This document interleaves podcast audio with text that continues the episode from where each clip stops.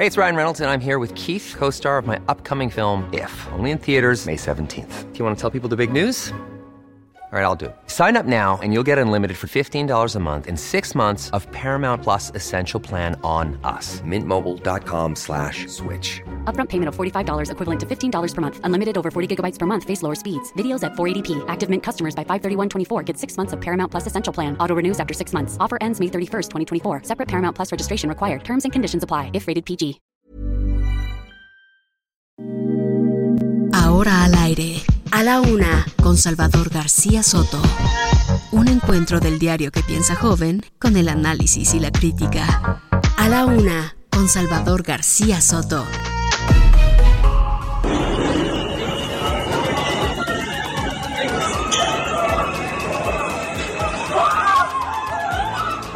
Vamos a votar en contra de la ley Bartlett.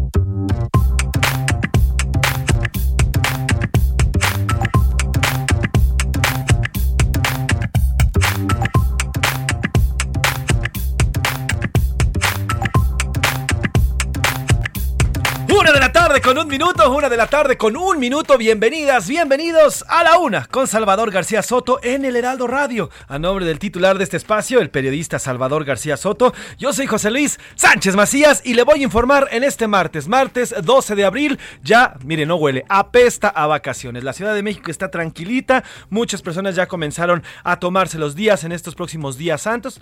E incluso, incluso ya ni siquiera hubo mañanera el día de hoy. Así que bueno, pues tenemos un día bastante movidito, un martes acalorado aquí en la Ciudad de México. El sol está pegando a plomo, 25 grados centígrados tenemos aquí en la capital. Vamos a tener una mínima, mire, de 14 grados. Así que todos los que vivimos por acá vamos a pasar una noche, que le digo, caliente, lo que le sigue. Además, vamos a llegar a los 27 grados centígrados por ahí de las 4 de la tarde. Y en todas las ciudades de esta gran República Mexicana también el calor continúa. ¿Qué le parece si antes de comenzar con esta emisión, con este sistema informativo, este servicio informativo que preparamos un grupo de profesionales comandados por Salvador García Soto, saludamos a las plazas, esta cadena que eh, es de las pocas en nuestro país a nivel nacional, Heraldo Media Group, Heraldo Radio. Abarcamos de costa a costa y de frontera a frontera en esta República Mexicana. Mandamos grandes saludos y abrazos a Monterrey, Nuevo León, a Guadalajara, Jalisco, a La Laguna, a Oaxaca, a Tampico, a Tehuantepec, al otro lado también eh, de, de este, de, esta gran, de este gran país, al otro lado de la frontera norte, New, en, con New Media Radio San Antonio, también a Radio Chicago, allá en Bronzeville, Texas, también en McAllen, Texas. También saludamos a Tijuana y a Bronzeville, Texas, aquí naturalmente en nuestra Ciudad de México, nuestra sede 98.5 FM y además también nos puede escuchar por eh, www.heraldodemexico.com.mx, el sitio por cierto de información, el primer lugar, el sitio más consultado en información y medios digitales, heraldodemexico.com.mx y además también nos puede escuchar a través de las diferentes apps que usted puede descargar, ya sea en sistema iOS o en sistema Android, está TuneIn, donde nos puede buscar, también está eh, iHeartRadio, también nos puede escuchar a través de esta plataforma. Y si usted se le pasó de una a tres o, no tuvo la oportunidad de escucharnos, también nos puede escuchar a, través de Spotify en nuestro podcast diario. O en Google, nada más google usted Radio Heraldo Radio y ahí le va a aparecer luego, luego las emisoras y nos va a escuchar en este mismo instante. Así que ya no hay pretexto, usted nos puede escuchar no solamente en la radio convencional, sino también a nivel electrónico. Oiga, como le decía, tenemos mucha información para compartir en este martes, mucho que contarle, mucho que ha surgido en las últimas horas, en estos días que a pesar de, ser vacaciones, bueno, pues está bastante movidito. Eh, tiroteo, oiga, en Nueva York, al menos 16 personas resultaron heridas luego de una balacera en una estación del metro de Brooklyn de Nueva York. Es uno de los metros con mayor afluencia en el mundo. Hoy en la mañana sorprendió con un atentado, una balacera. El gobierno de Nueva York y el mismo gobierno de Estados Unidos aún no lo ha calificado como un atentado eh, se trataba de un atentado terrorista, pero sí, definitivamente fue un ataque. Hay 16 personas heridas. Vamos a tenerle un testimonio de una mexicana que vive allá en Nueva York y que nos pusimos en contacto con ella por la mañana y nos platicó. Ella estaba justamente en el metro cuando ocurrió este, este ataque y nos va a platicar. Vamos a escucharla atentamente lo que nos cuenta luego de este tiroteo. Y cambio de planes, oiga, ayer, qué cosa vivimos ayer en el Congreso, ¿eh? ¿Qué cosa vivimos ayer en San Lázaro? Diputados llegando en camiones con cobijas y almohadas en mano, eh, declaraciones por aquí y por allá, y al final se aplazó todo para el domingo de resurrección. Me refiero a la reforma eléctrica que se iba a comenzar a votar el día de hoy. Ayer le anunciamos aquí, le confirmamos que fue aprobada en comisiones, pero se iba a comenzar a votar hoy y mañana. Sin embargo, bueno, pues ante la intentona de una marcha que iba a haber en la entrada de San Lázaro, que iba a partir del Zócalo y que iba a parar en San Lázaro, y que esto probablemente impediría la entrada de los diputados de oposición, y esto además a su vez provocaría que hubiera menos diputados y con eso los morenistas lograran sacar la reforma eléctrica. Bueno, pues los diputados de oposición de PRI, PAN, PRD llegaron, le digo, con cobijas, mamelucos, pijamas, almohadas, colchas, de todo, para pasar la noche de lunes a martes. Pero al final ya Morena y sus aliados dijeron, no, nos vamos hasta el domingo, el domingo de, resurrección, a ver si la que, eh, la que resucita es la reforma eléctrica. Así que platicaremos también de ese tema. Además, la audiencia de Emilio Lozoya fue aplazada. Fue aplazada hasta nuevo aviso. Había, ayer le comentamos también esta información, habían dado dos semanas para este aplazamiento, pero no, siempre no, van a aplazarla hasta nuevo aviso. Esto debido a que no se ha alcanzado totalmente este acuerdo reparatorio. Y contra las armas, esta tarde México presenta sus alegatos de forma oral ante un juez sobre la demanda de nuestro país contra las empresas fabricantes de armas estadounidenses esta demanda que inició el gobierno de nuestro país en contra de estas 11 armadoras, de estas 11 eh, fabricantes de armas. Ya le hemos aquí contado cuáles son, las principales sobre todo, eh, luego de este operativo rápido y furioso que ocurrió en el gobierno de Felipe Calderón. Y en los deportes, el señor Oscar Mota, martes futbolero, se definen los primeros semifinalistas de la Champions League con los juegos entre el Real Madrid y el Chelsea, juegazo, ¿eh? Real Madrid contra el Chelsea va a ser un juegazo y además el Bayern München contra Villarreal. También acá en México igual más o menos de la, misma calaña, más o menos, el Cruz Azul y los Pumas determinarán al finalista de la Conca Champions. Y por si fuera poco, le tenemos a los rivales de la selección mexicana que enfrentará previo a Qatar en esta preparación. Faltan cerca de 10, 9 meses para que estemos ya en Qatar y México tiene que prepararse, la selección mexicana tiene que enfrentar a verdaderos seleccionados. Veremos quiénes son, Oscar Mota nos va a platicar si son de gran calado como debe ser, porque ahora sí nos tenemos que probar contra los mejores para llegar a hacer un buen papel en el Mundial. Además, Manny García, el bad boy de los Diablos del México, se recupera tras la fractura que le provocó eh, tras recibir un batazo en pleno juego. Como ve, tenemos mucha información, más lo que vaya surgiendo a lo largo del día de estas dos horas que continúa aquí en A la Una. Iremos a las calles de la Ciudad de México, a las calles de Guadalajara, de Monterrey, de las ciudades principales de nuestra República Mexicana y le tendremos todo, todo lo que vaya surgiendo en estas dos horas que dura a la una con Salvador García Soto. Tenemos muchos temas, pero también tenemos su opinión y eso es lo más importante en este espacio. ¿Qué le parece si vamos a la pregunta del día? Esta es la opinión de hoy. Y porque siempre le digo, y aquí se lo decimos, este programa es nada, absolutamente nada sin usted. Y lo hacemos por y para usted. Y las preguntas del día son buenas, tenemos dos buenas preguntas. La primera, Morena en la Cámara de Diputados pasó la discusión para la reforma eléctrica para el próximo domingo de resurrección, donde intentarán pasar la iniciativa del presidente López Obrador. ¿Cree que este movimiento, a todo lo que más o menos le expliqué, y ahorita vamos a abundar con nuestra reportera Elia Castillo, es A, una jugada de política sucia? Nada más buscan madrugar en este tema de la reforma. B, una medida correcta para que los diputados revisen correctamente la iniciativa y sepan qué van a votar. Y C, Morena busca a como de lugar aprobar la reforma del presidente López Obrador. Ahí están las tres respuestas a esta primera pregunta y la segunda, la segunda de esta tarde. El exdirector de Pemex, eh, Emilio Lozoya, está por alcanzar un acuerdo eh, reparatorio de 10 millones de dólares, algo así como 200 pesos, para recuperar su libertad. Ya se aplazó esta audiencia, pero bueno, pues está usted de acuerdo con que este personaje, este personaje que ha sido señalado como uno de los más corruptos del sexenio anterior, el sexenio de Enrique Peña Nieto, pague, pague una lana para que pueda recuperar su libertad? ¿Sí Ah, sí, es una suma coherente y está bien que pague los 10 millones y que salga libre. No, debe permanecer en la cárcel. Es un personaje que ha sido acusado de corrupción. Y sé, sí, pero debe entregar a sus superiores, incluido al expresidente Enrique Peña Nieto. Así que como ve, tenemos dos temas buenos, buenazos para entrarle a la polémica, para que comente con nosotros, para que platique y nos mande sus opiniones. Y también cuéntenos cómo está pasando este rico martes 12 de abril. Habiendo dicho esto y sin nada más que agregar, vamos a un resumen de noticias porque ya estamos aquí en A la Una con Salvador García Soto. Desperdicio. El proyecto del planetario en Coyoacán, impulsado por el exalcalde Manuel Negrete, está paralizado y con anomalías en el ejercicio del presupuesto. A cuidarla. Vecinos de la colonia El Rosedal en Coyoacán propusieron un proyecto de presupuesto participativo en 2022 para mejorar el sistema de riego del Jardín de las Rosas. Sin gas. Usuarios y consumidores en Nuevo León reportaron falta de gasolina en diversas estaciones de servicio, principalmente en la zona metropolitana de Monterrey. Histórico. El Departamento del Trabajo de los Estados Unidos informó que la inflación de marzo de 2021 a marzo de este año se disparó 8.5%.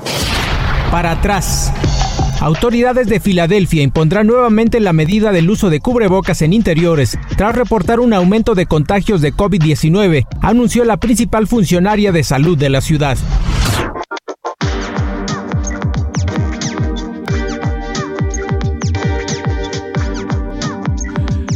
Una de la tarde con 10 minutos, una de la tarde con 10 minutos, arrancamos con la información. Oiga, aplazaron la audiencia del director de, del exdirector de Pemex, Emilio Lozoya, pero ahora en el caso Odebrecht. Eh, estaba programada para este martes y buscaba recuperar su libertad porque iban a definir un criterio de oportunidad que solicitó el exfuncionario para salir del reclusorio norte. Ahí iba a ser esta audiencia. Eh, aplazaron esta audiencia hasta nuevo aviso, no hay una fecha nueva. Eh, ocurre después de que ayer también retrasaran la audiencia de Lozoya Austin por lo menos dos semanas por el caso agronitrogenados. Recordemos que el exdirector de Pemex, este exfuncionario peñista, está en la cárcel por estos dos casos, tanto por la venta de esta planta chatarra de agronitrogenados como el caso de los, eh, las cifras millonarias que habría dado la empresa Odebrecht para conseguir contratos con Pemex durante el gobierno peñista. Se busca un acuerdo reparatorio, se habla de 10 millones, 10.4 millones de dólares, poco más de 200 millones de pesos, y con lo que recuperaría la libertad. Sin embargo, hoy fue fue aplazada esta audiencia y bueno, pues algo chistoso o algo que tal vez fue a coincidencia es que ayer el presidente López Obrador en su conferencia mañanera dijo o se mostró en contra de que el señor Lozoya salga de la cárcel con un pago reparatorio. Pero por lo pronto, esta audiencia ya fue aplazada y nos tiene toda la información Paris Salazar, reportero. Buenas tardes, querido Paris, cuéntanos qué fue lo que ocurrió hoy en la audiencia. Buenas tardes, José Luis, amigas, amigos del Heraldo de México. La audiencia programada para este martes 12 de abril en la que se iba a definir el criterio de oportunidad que el exdirector general de Pemex, Emilio Lozoya, solicitó para librar la acusación en, el caso Odebrecht, fue aplazada hasta nuevo aviso. La defensa de Emilio Lozoya solicitó al juez reprogramar la diligencia en la que se tenía previsto que la Fiscalía General de la República aceptara otorgarle el criterio de oportunidad con la que Lozoya recuperaría su libertad. Recordemos que Emilio Lozoya denunció a 70 personas por supuestos actos de corrupción y ha colaborado con la Fiscalía General de la República para integrar estas investigaciones en su contra. Sin embargo, no se había concretado el criterio de oportunidad porque Emilio Lozoya no había garantizado la reparación del daño en el caso Odebrecht. Como bien decías, es la segunda audiencia en una semana que se aplaza para Emilio Lozoya. La primera fue el día de ayer, cuando Petróleos Mexicanos solicitó un plazo para revisar los documentos de reparación del daño por el caso agronitrogenados, en la que devolvería 200 millones de pesos. Y esta segunda, el día de hoy, por el caso Odebrecht, ella que habría recibido soborno de la empresa brasileña para beneficiarla con contratos en México cuando fue titular de Pemex. José Luis, esto fue lo que pasó esta mañana. Pues te agradezco el reporte, París, y hasta el momento solamente eh, del caso Odebrecht eh, eh, se fue para entre dos semanas y esta que es agronitrogenados se canceló, bueno, se suspendió, ¿verdad?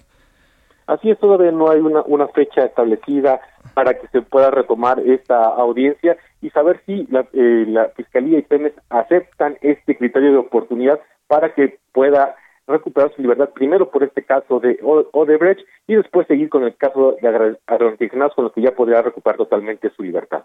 Pues Paris Salazar, gracias por el reporte, estamos en contacto y tomar un abrazo. Un placer, buena tarde. Un placer, eh, París. Vamos a hacer eh, eh, una pequeña pausa porque en este momento está hablando Alejandro Celorio, consultor jurídico de la Secretaría de Relaciones Exteriores, sobre esta demanda a fabricantes de armas que tiene interpuesta el gobierno mexicano desde el año pasado. Vamos a escuchar la conferencia que está dando. Gracias, consultor. Miro Olivares de la jornada nos pregunta cuáles fueron los argumentos de las empresas para que el juez deseche. Están, en las preguntas y, respuestas. ¿Por qué piensan que no pueden proceder estos argumentos?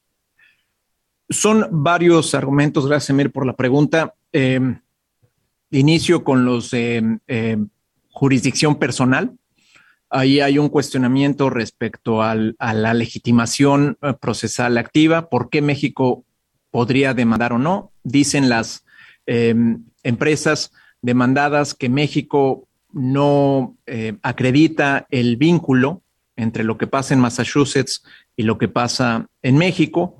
Eh, nosotros en la demanda argumentamos, entre otras cosas, que no es una cuestión nada más de, del daño o del conocimiento del daño, sino una cuestión de prever el daño esto en el marco de, bajo el, marco jurídico estadounidense, hay una obligación de prever el daño que podría ocasionar cierta acción u omisión por parte de las empresas. Entonces, una cuestión también de interpretación de los precedentes. Las empresas demandadas hacen una lectura, y de eso se trata estos litigios, una lectura a su conveniencia de los precedentes legales que existen alrededor de eh, de la legitimación o la capacidad de, las, de un gobierno extranjero para demandar o un gobierno.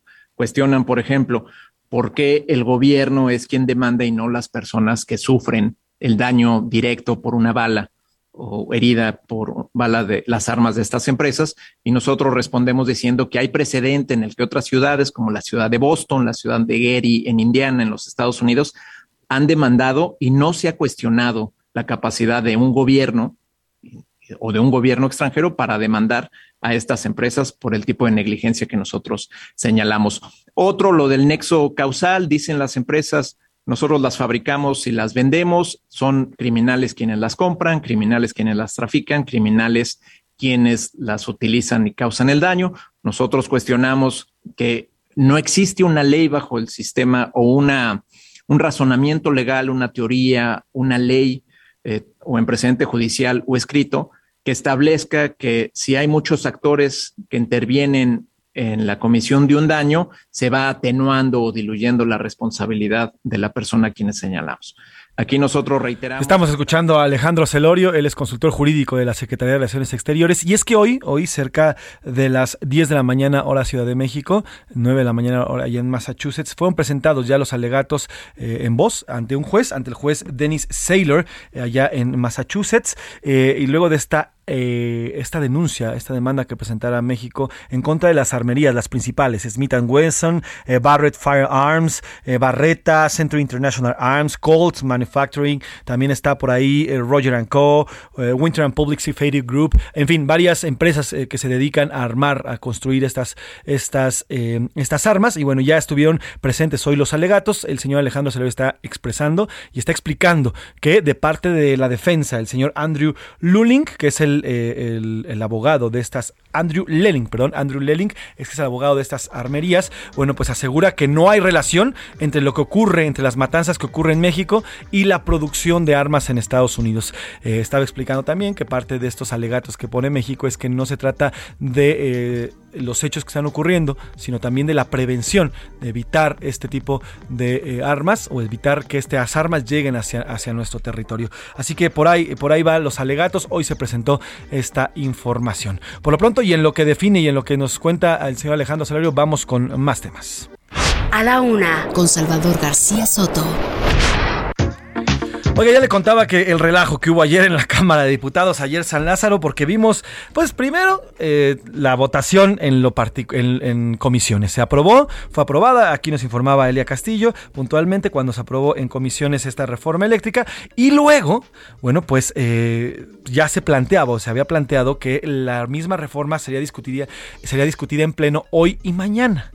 Y bueno, pues ayer por la tarde ya todo el mundo desde el viernes había convocado a una marcha que iría desde el Zócalo hasta, hasta San Lázaro y esta marcha se quedaría ahí en, en el Palacio de San Lázaro para eh, pues, eh, pues protestar en favor de la reforma eléctrica, pero hay quien decía que podría detener o podría impedir el paso de los diputados de oposición y con ello, bueno, pues podría tener mayor cantidad de diputados en la, el Morena y con eso pasaba la reforma eléctrica. En fin, ante esto y ante esta intentona, los diputados de oposición, PRI, PAN, PRD, llegaron desde la tarde y noche del, lunes con pijamas, con almohadas, con eh, cobijas, en fin, llegaron en camiones. Eh, Alejandro, el, líder de, del PRI, Alejandro Cárdenas, llegaba y traía a todos, Alejandro Moreno Cárdenas traía a todos los priistas en un camión, lo mismo eh, el PRD, lo mismo el PAN, en fin, llegaron ahí y al final, cuando vieron esta, pues toda esta llegada de los diputados, el líder, de la bancada morena, pues dice, no, ¿saben qué? Siempre para el domingo el presidente de la Cámara, el señor Sergio Gutiérrez Luna, también morenista, confirma que va para el domingo y así se hizo todo este relajo. Pero quien nos cuenta y nos da la crónica exacta de todo lo que ocurrió es Elia Castillo, porque estuvo ahí siguiéndolo muy de cerca todo este relajo que se armó ayer en la Cámara. Elia, ¿cómo estás? Cuéntanos, ¿cómo viste? ¿Te llevaste tu pijama o tú no traías pijama? Buenas tardes.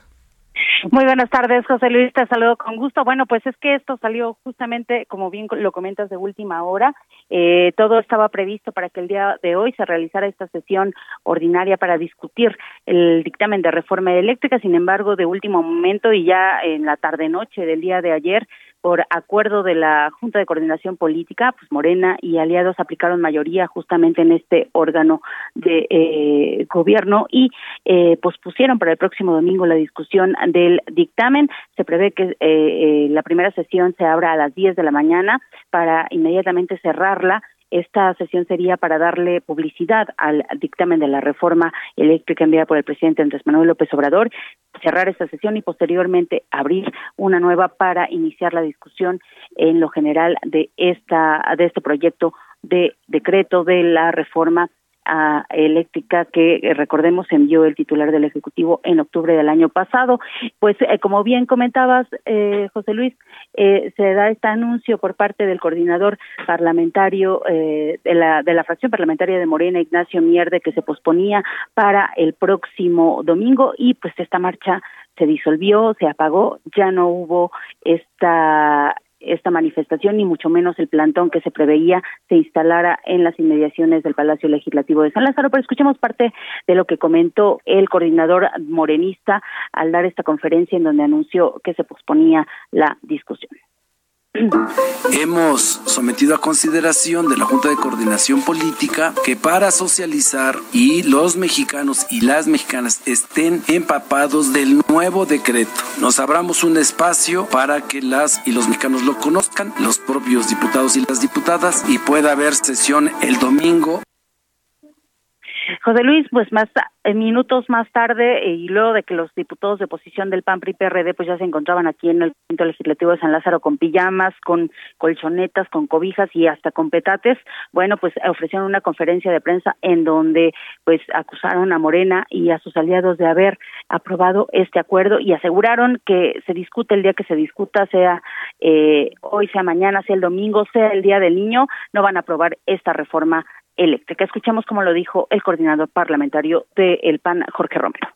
Estamos aquí porque estábamos convocados para el día de mañana para tomar una de las decisiones más importantes para este país, que por supuesto gira en torno a una reforma eléctrica. Así de manera unilateral decidieron cambiar la fecha para esa votación tan importante. Y se los decimos, sabemos por qué la cambiaron. La cambiaron por una simple y sencilla razón, porque saben que esta reforma no la van a ganar.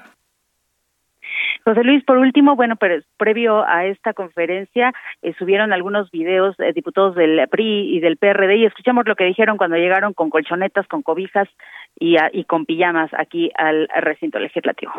Vamos a llegar a la Cámara porque vamos a dormir aquí. Nadie nos va a detener de estar mañana en el Pleno votando en contra de esa ley. El grupo parlamentario del PRD está listo. Mañana vamos a desechar la ley Barlet. Aquí vamos a pernoctar. No vamos a permitir que no tengamos acceso el día de mañana. No correremos riesgos. Vamos a pernoctar en la Cámara de Diputados porque la ley Bartlett no va. Somos, la, resistencia, democrática. Somos PRD.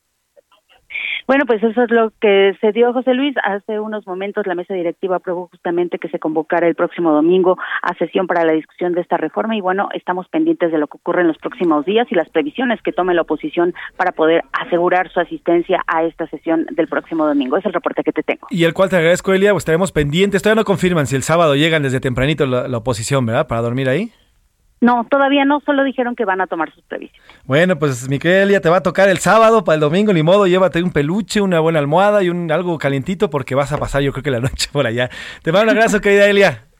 Muy buenas tardes, José Elia Castillo, reportera especializada en temas legislativos y siempre con la crónica, ¿eh? siempre está pendiente de la información por allá. Vamos a ir a una pausa, vamos a ir con música. Recuerde que esta semana estamos recordando los besos porque el 13 de abril es el día de beso. Vamos a recordar y escuchar a One Direction con Kiss You, lanzada en 2012, una canción que movía a todos los jóvenes eh, en el 2012. Uy, hasta se oye lejano, 10 años. Vámonos. Let me kiss you. Oh, baby, baby,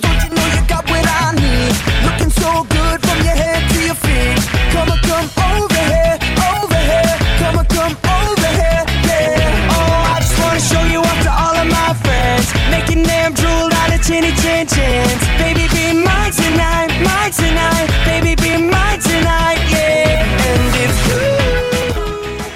Escuchas a la una con Salvador García Soto. En un momento regresamos.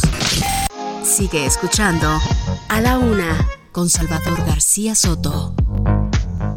Ahora, la rima de Valdés. O de Valdés, la rima. Obvio que era de esperarse que surgieran las rencillas, que en un tercio de las casillas que pidieron instalarse, el INE es de señalarse, según lo dijo ya Ufano, que el INE fuera el pagano y que tendría que acabarse. Está para preocuparse, peligroso, no es en vano.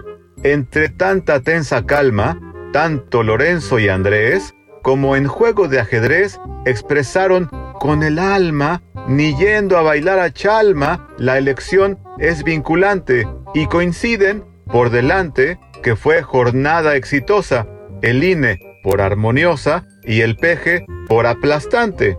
Quienes fueron a votar fue muy claro qué quisieron. Respetemos que ejercieron, pues su derecho a opinar.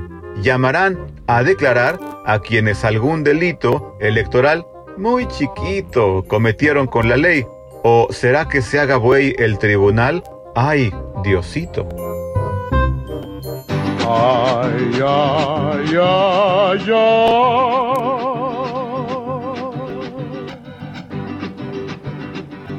Mírame, mírame, quiere, me quiere, me besa, me morenita, que me estoy muriendo por esa boquita, tan jugosa y fresca, tan coloradita, como una manzana, dulce y madurita, que me está diciendo no muerdas tan duro, no seas goloso y chupa que chupa que es más sabroso y dale un abrazo a tu morenita. Que me está pidiendo besa que besa la condenada, que ese mordisco no sabe a nada, así me lo dice mi morenita. Mírame, quiéreme, bésame morenita, mírame, quiéreme, bésame morenita.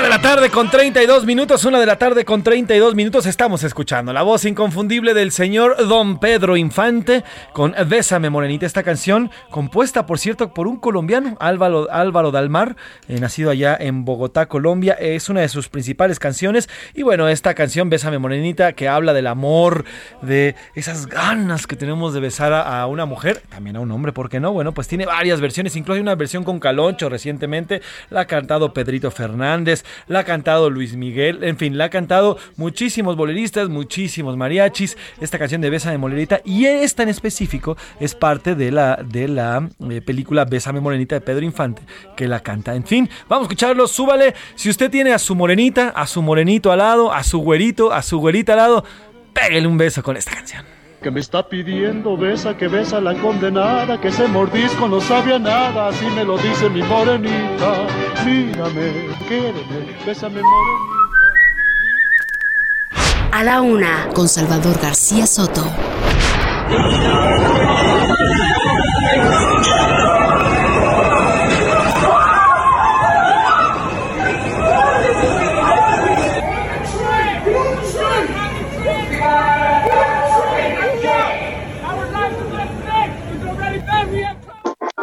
Que escuchamos es parte de esta mañana esta mañana violenta que se vivió allá en Nueva York. Cerca de las ocho y media de la mañana, hora allá de este, de este estado, ocurrió una balacera dentro del metro Brooklyn. 16 personas resultaron heridas y al menos cinco más con heridas eh, profundas de bala. Un hombre supuestamente lanzó un artefacto antes de disparar, según fuentes de la policía neoyorquina. Autoridades buscan a este individuo, a este agresor, y ya hay una descripción porque se les escapó luego de perpetrar esta en la que lanzó una especie de granada que contenía eh, eh, artefactos metálicos y luego disparó a la gente que estaba en esos momentos que iba naturalmente a sus trabajos, que se movía de un día de un lugar a otro. Eh, se escapa este personaje, sin embargo, bueno, pues las imágenes que, que en unos momentos vamos a compartir en nuestras redes sociales, arroba soy Pepe y también arroba S García Soto, las imágenes de la gente corriendo en desesperación porque no entendían, veían a gente que sacaban ensangrentada las las manchas y rastros de sangre por el piso de esta estación de Brooklyn, en fin, el pavor y el temor. Autoridades neoyorquinas buscan a un hombre de 1,70 de estatura, eh, con chaleco naranja de obrero de construcción y una máscara antigas. Así ingresó a esta estación. La policía ya revisa todas las estaciones y trenes y las estas imágenes que le digo mostraron a varias personas heridas, cubiertas en sangre, en un andén en el barrio de Sunset Park, eh, que por cierto tiene una gran comunidad mexicana. Aunque el cónsul general de nuestro país en Nueva York Jorge Elías, ya informó que no hay reporte de connacionales, connacionales lesionados. Por su parte, la gobernadora de Nueva York, Kathy Hochul, habló del sospechoso y pidió tener precaución porque, como le digo, este, este agresor está suelto. Ahorita vamos a escuchar a la gobernadora, a la gobernadora Katy Cochul, que habló del agresor y que habló sobre él. Ahorita lo vamos a escuchar. Por lo pronto, un testigo. En la mañana tuvimos oportunidad aquí en, a la una de platicar con, un, con Aurora Rodríguez. Ella es México-americana, vive en Nueva York y justamente viajaba en este, en este, en este tren donde ocurrió este, esta agresión. Ella viajaba hacia su trabajo. En la mañana tuvimos oportunidad de platicar con ella y nos mandó esta eh, es, esta narratora, esta narración de hechos, de cómo lo vivió, cómo vio. Afortunadamente estaba lejos del vagón donde ocurrió el ataque, sin embargo, bueno, sí alcanzó a percibir todo el pánico, todo lo que fue viviendo. Además, por si fuera poco, esta zona, esta zona de Brooklyn ya ha sido acordonada en busca de pistas y en busca de los demás. ¿Les parece si primero escuchamos a la gobernadora? ¿Listo? ¿Lo tenemos? Ok, a la gobernadora Katy Hochul. Salieron de casa, algunos chicos iban a la escuela, la gente iba al trabajo a un día como cualquier otro. Ese sentimiento de tranquilidad se vio totalmente irrumpido por un individuo de tan sangre fría que no le importó, jamás pensó en la gente a la que atacó, que era gente normal, que iba a trabajar. Este sujeto sigue suelto, es un sujeto peligroso. Le pedimos a la gente que tenga cuidado, que se mantenga en alerta. Estamos hablando de una situación de un atacante en activo. Bueno, pues así, así habló la gobernadora de Nueva York, Katy Hochul, y ya le decía, platicamos esta mañana con Aurora Rodríguez, eh, nos, nos, narró un poco, y esta es parte de lo que ella vivió esta mañana allá en Nueva York. José Luis, eh, mi nombre es Aurora Rodríguez, yo vivo en Nueva York y esto es lo que pasó, esta es mi historia de lo que pasó esta mañana alrededor de las 8.30 de la mañana. Eran alrededor de las ocho y media y la parada del tren que yo cojo es la 45 Street en Brooklyn en el área de Sunset Park y hago un cambio del tren a la siguiente estación que es la 36 Street en Brooklyn que ahí pasan varios trenes rumbo a la ciudad de Manhattan, que es el N, el R y el D. Ahí se juntan esas tres líneas del tren y uno se puede transferir a cualquiera de esos trenes. Yo me iba a subir al N, pero cuando el tren llegó a la 36 Street, sí se paró, pero ya había mucho humo y había mucha gente afuera del tren y empezó a tocar. Cuando paró el R, empezaron a tocar las puertas, las ventanas. La gente tenía mucha desesperación. Eso parecía una película de terror. La gente estaba desesperada, tocando por entrar al tren porque recién se había parado el, el tren y habían disparado y había mucho humo. Yo pensé que el humo había sido por los disparos porque cuando el tren abre sus puertas la gente se mete como una estampida, la gente se metió, pero uno podía ver la desesperación, el miedo en sus caras. La gente gritaba que cerraran las puertas y las puertas se cerraron. El tren sí avanzó a la siguiente parada donde ahí dijeron que teníamos que salir, pero pues ya no estábamos en el lugar donde había parado la gente, donde habían había sido la balacera, por decir así. Pero todo esto pasó dentro del vagón del tren del N. La gente estaba herida. La gente dice que el tipo que disparó, yo no lo vi, en ningún momento lo vi, pero dicen que tenía el uniforme de una persona que trabaja para el metro, que se llama aquí MTA. Dicen que tenía el uniforme y estaba usando una máscara de gas. Cuando el tren paró, él también se quitó la máscara de gas y pudo salir entre la gente. Por eso no pudieron quizá detener en ese momento y hasta ahora son las 2 de la tarde y no lo han detenido. Parece ser que porque él estaba vestido con el uniforme de la MTA. Eso es todo lo que yo te puedo decir hasta el momento y espero que logren a capturar a este individuo que hasta el momento no, no han podido dar con él. Es lo que te tengo de información y esto fue lo que yo viví. Saludos para todos ustedes allá en México y abrazos. Pues así nos lo platicaba Aurora Rodríguez, como estas películas, estas películas americanas en la que el agresor, el terrorista, va disfrazado de una manera y después de cometer su, su acto, después de cometer la agresión, literalmente se cambia de ropa o se quita nada más el chaleco, la máscara y sale entre la multitud espantada. Así, así literalmente se vivió esta mañana allá en Nueva York. Importante este testimonio que nos, nos cuenta Aurora Aurora, Rodríguez. Importante lo que nos platica y bueno, pues estaremos pendientes de las investigaciones. Por lo pronto, eh, eh, también ya eh, Ketchan Sewell, ella es comisionada de policía de Nueva York, ha, adelantado las investigaciones. Se encontraron algunos explosivos, se encontraron también casquillos de armas largas. afortunadamente no hay muertos en este ataque. Entonces, solamente estos, estas seis personas heridas y cinco más, además de las 16, cinco más gravemente heridas con, con balas, porque alcanzaron estas balas que disparó este personaje. Así que bueno, pues Nueva York se levantó, se levantó con, con violencia, se levantó con miedo y hay bastante, bastante que comentar. Le estaremos platicando en qué van las investigaciones y cómo va avanzando. Mientras tanto, vamos a otro tema. A la una, con Salvador García Soto. Oiga, y ya le platicábamos al inicio de este espacio cómo ayer en la Cámara de Diputados se vivieron varios momentos. El primero, bueno, después de la aprobación en comisiones de la reforma eléctrica, luego, pues esta intentona por, eh, pues por Morena con una especie de manifestación, impedir a partir de hoy, que hoy se iba a discutir en primer plazo la reforma eléctrica, eh, impedir prácticamente el acceso de algunos diputados de oposición y cómo es que ellos, ante esta intentona, ante esta intentona de madruguete, bueno, pues PAN, PRI, PRD, llegaron literalmente con cobijas, eh, almohadas, con, bueno, hasta con los peluches, yo creo, se entraron a la Cámara de Diputados para pasar la noche y comenzar la votación y que no hubiera ningún tipo de pretexto. Bueno, pues para platicar de ello y cómo se vivió ayer, saludo a la línea y le agradezco que nos tome esta llamada al diputado Jorge Romero, el es coordinador del Grupo Parlamentario de Acción Nacional. Diputado Jorge Romero, ¿cómo está? Buena tarde. ¿Cómo estás, José Luis? Buenas tardes a ti y a toda la gente que nos escucha. Gracias. Ayer escuchábamos este mensaje que dio después de que llegaron ya por la tarde, pues prácticamente para dormir, y después de que eh, Morena anunciara que pasarían hasta el domingo. Ustedes van a votar en contra, sea hoy, mañana o el 30 de abril, dijo el eh, diputado. Exactamente. Así, justito así. Nosotros, mira, es, es una pena, José Luis, uh -huh. que ya se tenga que recurrir a otro tipo de cuestiones que no son un debate parlamentario para tratar de influir en, en, en, las decisiones tan importantes para este país. Como por ejemplo, el, el decir, ahora resulta, el decir que este, tenemos que explorar más la iniciativa, que tenemos que... Fuimos nosotros los primeros en decir que le estaban queriendo sacar express al vapor. Y en cuanto se dan cuenta que no tienen los números, que no tienen los votos, entonces ahora sí se ocupa una semana más para platicar.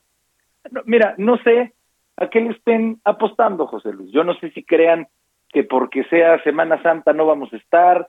Yo no sé si crean que este, nos van a cansar, van a mermar nuestro ánimo. Pues, llueva, truene, nieve, relampaguee, pase lo que pase. En Acción Nacional y en la coalición Va por México estamos resueltos a defender nuestra Constitución de este tipo de propuestas que son regresivas y peligrosas para este país. Y en el momento y a la hora que quieran, ahí vamos a estar para defender nuestra constitución, votando en contra de esta reforma eléctrica. Ahora, diputado, eh, por lo menos el PAN, me imagino que van y al unísono también con PRI y PRD, ¿van a llegar el domingo o van a estar desde el sábado, desde el viernes, para hacer lo mismo que, que hicieron ayer? Mira, vamos a hacer lo que tengamos que hacer. No, no te podría decir en este momento. Y también te soy franco, mi querido José Luis. Como muy probablemente haya quien tenga la tentación de hacer maldades, pues no vamos a hacer pública nuestra logística, mi querido hermano. Sé que me entenderás. Nosotros vamos a, a estar muy atentos a cómo comportarnos. Lo que te puedo asegurar es que en el día de la votación, ahí vamos a estar dando el debate, ganando el debate. Y en esta ocasión, también ganando la, la votación. Ahora, diputado, ¿ustedes pudieron confirmar que esta, esta marcha que estaba siendo convocada para hoy, justamente ahí en San Lázaro, tenía el propósito de, de impedir el paso de ustedes, de la, de la oposición? Bueno, pues eso no, pues ya es el hubiera, mi querido José Luis. Jamás creo que se podrá este, pues, comprobar de una u otra manera. Lo que sí creemos es que es, pues sí son políticas de amedrentamiento, esa es la verdad. Este, no, no sé, insisto, si creen que nos asustan. A ver, está, está muy claro, nosotros respetamos con todo nuestro ser a todas las personas que legítima y convencidamente pelean por una causa, como las que pudieran irse a manifestar afuera de la Cámara. Nuestro absoluto respeto. El problema es que los del oficialismo, los de este gobierno, no entienden que nosotros, las y los diputados de oposición, estamos haciendo exactamente lo mismo defendiendo nuestras convicciones con todo nuestro ser y que ya se llegue a, eh, a estar en un país en donde se diga que porque no coincides con una reforma de un presidente eres un traidor a la patria, ya los perdimos, hombre, ya los perdimos. Ahora resulta que la lealtad a la patria significa estar en sintonía con la voz de una persona. Por favor. Nosotros simple y sencillamente vamos, como te digo, José Luis, a estar presentes defendiendo lo que creemos que tenemos que defender. Nuestra meta no es estar haciéndole las contras a la 4T ni a nadie. Nuestro más profundo deber, porque nos lo encargó la gente hace casi un año con sus votos, es defender nuestra constitución. Y eso es lo que estamos haciendo y lo vamos a seguir haciendo. Ahora, se hablan de estas 12 propuestas, hasta ahorita Morena ha aprobado o ha aceptado nueve, y incluso el coordinador Ignacio Mier Terán les, les ha dicho, si se aprueban las 12, ¿sí pasaría o no hay forma de que pase? No, no, no, es que nosotros no concedemos de entrada, José Luis, esta supuesta concesión de nueve puntos de 12, ni siquiera eran 12. A ver, lo que te quiero decir, hermano, es, primero, nosotros le reconocemos al coordinador Ignacio Mier que se haya dado una disposición muy a destiempo, pero disposición al fin, para supuestamente considerar las este, ideas de la oposición. Nosotros lo reconocemos, pero también le decimos que ojalá y que esta disposición que hoy tienen para poder sacar una reforma constitucional en donde necesitan los votos de la, de la oposición, ojalá y fuera una disposición permanente para todo lo demás que tenemos que sacar en la Cámara en donde no necesitan de los votos de la oposición y en los que nunca nos voltean siquiera a ver José Luis. Entonces, es engañoso decir que ahora resulta que tienen una macrodisposición. Punto por punto en la tribuna se les fue explicando que es falso. No quieran decir que si nosotros estamos proponiendo manzanas, ellos digan, les aceptamos naranjas y luego digan que ya nos concedieron. Pues no, señor, y sobre todo no coincidimos en lo que es básico y esencial, eh, más allá de lo accesorio o de lo periférico. Ellos creen en un modelo de estatización del sector eléctrico, el modelo setentero, de que la CFE prácticamente lo absorba todo y todos dependamos de lo que pueda producir como electricidad al precio que quiera la CFE y nosotros no. Nosotros creemos en un modelo de libertad económica en donde pueda participar el sector público. Obviamente, junto con el sector privado, José Luis. Y si nosotros defendemos ese modelo no es porque se nos haya ocurrido a nosotros, es porque viene en la Constitución. A eso me refiero por defender la Constitución. Claro. Nosotros defendemos que haya energías limpias y ellos quieren al hacer preponderante a CFE que sea preponderante la producción de energía mediante quemar combustible y nosotros no. Es que por más que digan que en lo accesorio nos concedieron, en lo esencial no coincidimos y es lo que respalda nuestra decisión. Oiga, diputado, ¿y la, y la contrapropuesta de reforma para cuándo? Para inmediatamente después. Y además, mi querido José Luis, les vamos a tomar la palabra. Porque ya que están de obsequiosos y que ya nos dijeron que nos compran nueve este, de 12, 15 de 12, 100 de 12, ahora les vamos a tomar la palabra a ellos para cuando hagamos nuestra formal propuesta, en donde entre otras está el que haya un nuevo programa social a ellos que les gustan tanto, que haya un nuevo programa social que consista en que les pongamos con recursos públicos en las azoteas de las casas, de las unidades habitacionales, de los vecindarios, de las zonas más marginadas de este país, paneles solares, para que de a de veras baje el recibo de la luz. Vamos a ver si en verdad tuvieron la disposición de apoyarnos, porque entre otras cosas es lo que estamos proponiendo, paneles solares para todas las casas en las zonas más necesitadas del país. Esto hablamos la presentación antes de que de culmine el, el, periodo del 30 de abril, antes del 30 de abril. Así es. Sí, antes Así del 30 lo de abril. manifestado la, nuestras tres dirigencias del PAN, PRI, PRD, y está pensado para este periodo. Perfecto. Para abril. Pues. Perfectísimo. Oiga, diputado, le quiero preguntar, ayer causó polémica la presencia de eh, Paolo Sal- Salerno, él es un cabildero del Comité de Energía de la Cámara de Comercio italiano. ¿Qué nos puede decir al respecto? Mira, yo no tengo el gusto de conocerlo, yo no lo... Estaba en, porque estaba en el salón de plenos, ¿no? Estaba ahí en, los- en la curul. Sí, bueno, yo no estaba en el pleno. Yo no tengo el gusto de conocerlo. Yo tengo entendido que él es una persona que asesora a otro grupo parlamentario y pues hay mucha, pero mucha, José Luis, diferencia entre alguien que asesora a un grupo y alguien que viene a cabildear, eh, queriendo hacerlo ver como que viene y nos daría instrucciones. Por favor, si no nos hemos sentado ni con las empresas, este, mi querido José Luis, esa es otra de las falacias que le quieren hacer ver a la gente. Si no votas por esta reforma es porque eres el abogado defensor de empresotas transnacionales malditas. Falso. Nosotros lo que estamos defendiendo es un modelo de país. Ni con una sola empresa. Yo que soy el coordinador del PAN, me senté ni con una sola. No entienden que podemos tener visiones distintas de país y que para nosotros un modelo de país exitoso y competitivo es en donde participa el sector público, claro, más el sector privado, porque el sector privado, José Luis, no son las empresotas que ellos dicen. El sector privado son todos los profesionistas de este país. Este, el- la tiendita de la esquina que le cuesta mucho trabajo como microempresario, una familia, las enfermeras, el- los miles de trabajadores en maquiladoras. Eso es el sector privado, o sea, la gente en México. Y gobiernos vamos y nos vamos. Gracias a Dios, gobiernos nos vamos y nos vamos. José Luis, y lo que se queda es la gente.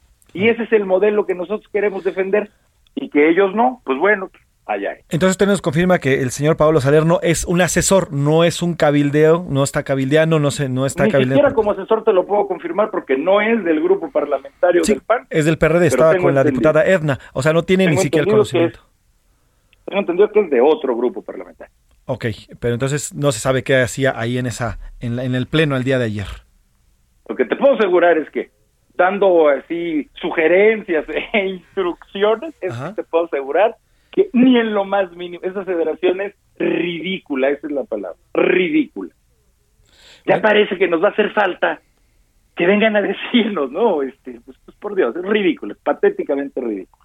Bueno, pues estaremos pendientes, diputado, de lo que de lo que venga para este fin de semana, que bueno, ya no nos quiere adelantar si van a llegar desde el sábado o desde el viernes, pero de que va a estar el PAN, el PRI, el PRI y el PRD votando el domingo, van a estar ahí.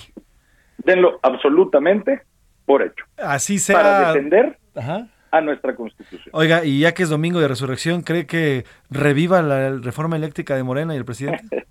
Ya me hicieron esa pregunta, está muy buena.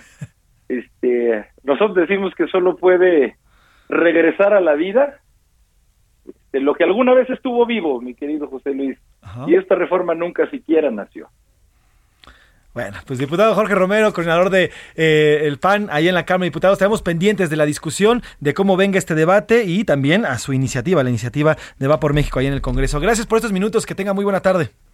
Al contrario, buenas tardes a ti, José Luis, a ti a toda la gente que nos escuchó. Feliz semana. Feliz semana, diputado Jorge. Bueno, pues ahí está el PAN. Dice, pues la reforma nació muerta y no va a haber resurrección este domingo, por lo menos, por lo menos de la reforma eléctrica. No los quiso adelantar, pero ya, yo le puedo decir que ahora irían llegando desde el sábado los diputados eh, de oposición para tratar de evitar que les hagan una encerrona, un madruguete, algo, les apliquen algo y estén ahí votando el domingo, que se prevé se alargue domingo y lunes esta discusión de la reforma, porque, bueno, pues eh, recordemos que el Morena y sus aliados necesitan 57 votos, que no lo tienen, 57 votos necesarios para esta reforma que es constitucional y hoy no lo tienen. Entonces están buscando, ya el presidente hizo llamados, ya el presidente incluso ahí como que tentó a algunos diputados de oposición a ver si se comportaban como Judas Pero no, no va a pasar, o al menos eso es lo que dice la oposición en la Cámara de Diputados. Ya escuchó usted, aquí en A la Una dice que lo que nació muerto no va a sobrevivir. Vamos a una pausa, se nos fue rapidísimo esta primera hora de A la Una. Regresamos con mucho más información. Nos vamos con música eh, lanzada en 1997, Sixpence No The Ricker, Kiss Me, sencillo más sonado del grupo a nivel mundial. Vamos y regresamos aquí en A la Una. Kiss me the bearded barley nightly beside the green, green grass. Swing, swing, swing the spinning step. You wear those shoes and I will wear that dress. Oh,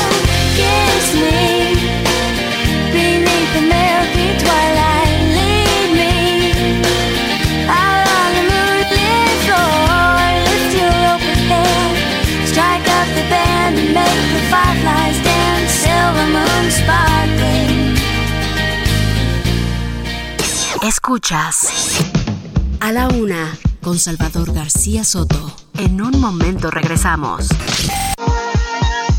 Ya estamos de vuelta con A la Una con Salvador García Soto.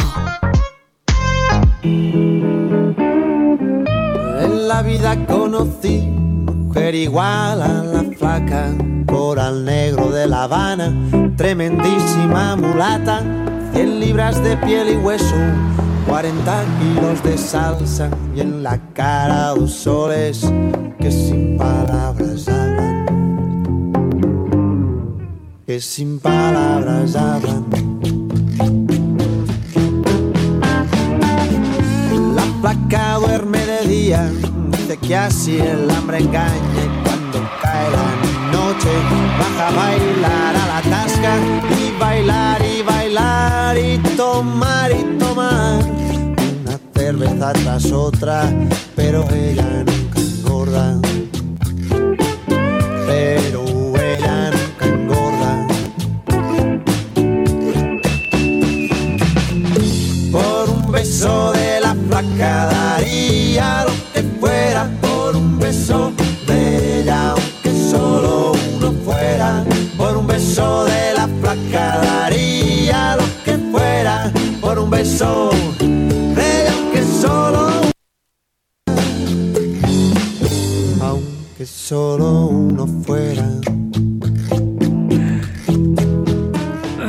Tarde con un minuto, dos de la tarde con un minuto. Bienvenidas, bienvenidos a la una con Salvador García Soto en el Heraldo Radio. A nombre del titular de este espacio, el periodista Salvador García Soto, yo soy José Luis Sánchez Macías y le voy a informar en este martes, martes 12 de abril. Si usted se está incorporando a esta emisión, a este servicio informativo, gracias, gracias por escucharnos, por sintonizarnos. Hemos transitado ya toda una hora de información y le vamos a seguir actualizando durante estos 60 minutos restantes. Si usted continúa con nosotros desde el inicio de la transmisión, gracias por su tiempo, gracias por su atención, gracias por compartir estos minutos y esta tarde con todos nosotros, con todo este gran equipo comandado por Salvador García Soto, un equipo de jóvenes periodistas profesionales, mujeres y hombres, ellas y ellos, quienes día a día, bueno, nos levantamos muy temprano para echarle con todo, informarle de manera pronta, expedita y veraz en este servicio informativo que le tenemos para usted. Estamos escuchando nada más y nada menos, no sé si necesite presentación, pero es Jarabe de Palo, Don Jarabe de Palo, con La Flaca.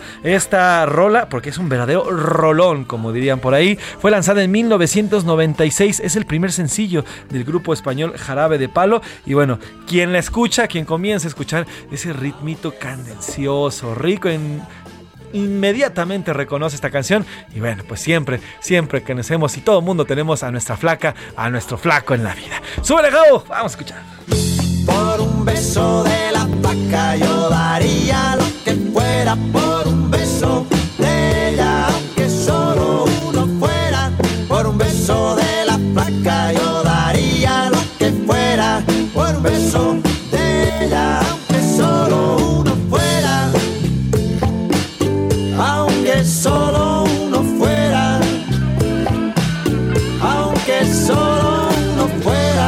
Ay, qué buena rola de estos de jarabe de palo, una rola que nos hace soñar a todos. Oiga, dos de la tarde con tres minutos. Tenemos mucha información por compartirle en este resto de la tarde. Hay mucho que contarle. Vamos a ir hasta Nuevo León eh, por dos temas. El primero, bueno, pues ya le fue, y ayer le adelantábamos, le fue eh, eh, dictado el segundo proceso de vinculación, de vinculación a proceso al señor Jaime Rodríguez el Bronco, el exgobernador de Nuevo León, que cumple ya tres semanas tras la cárcel, eh, tras las rejas. Así que vamos a platicar. Pero también ahí mismo Nuevo León hay una crisis, una crisis importante.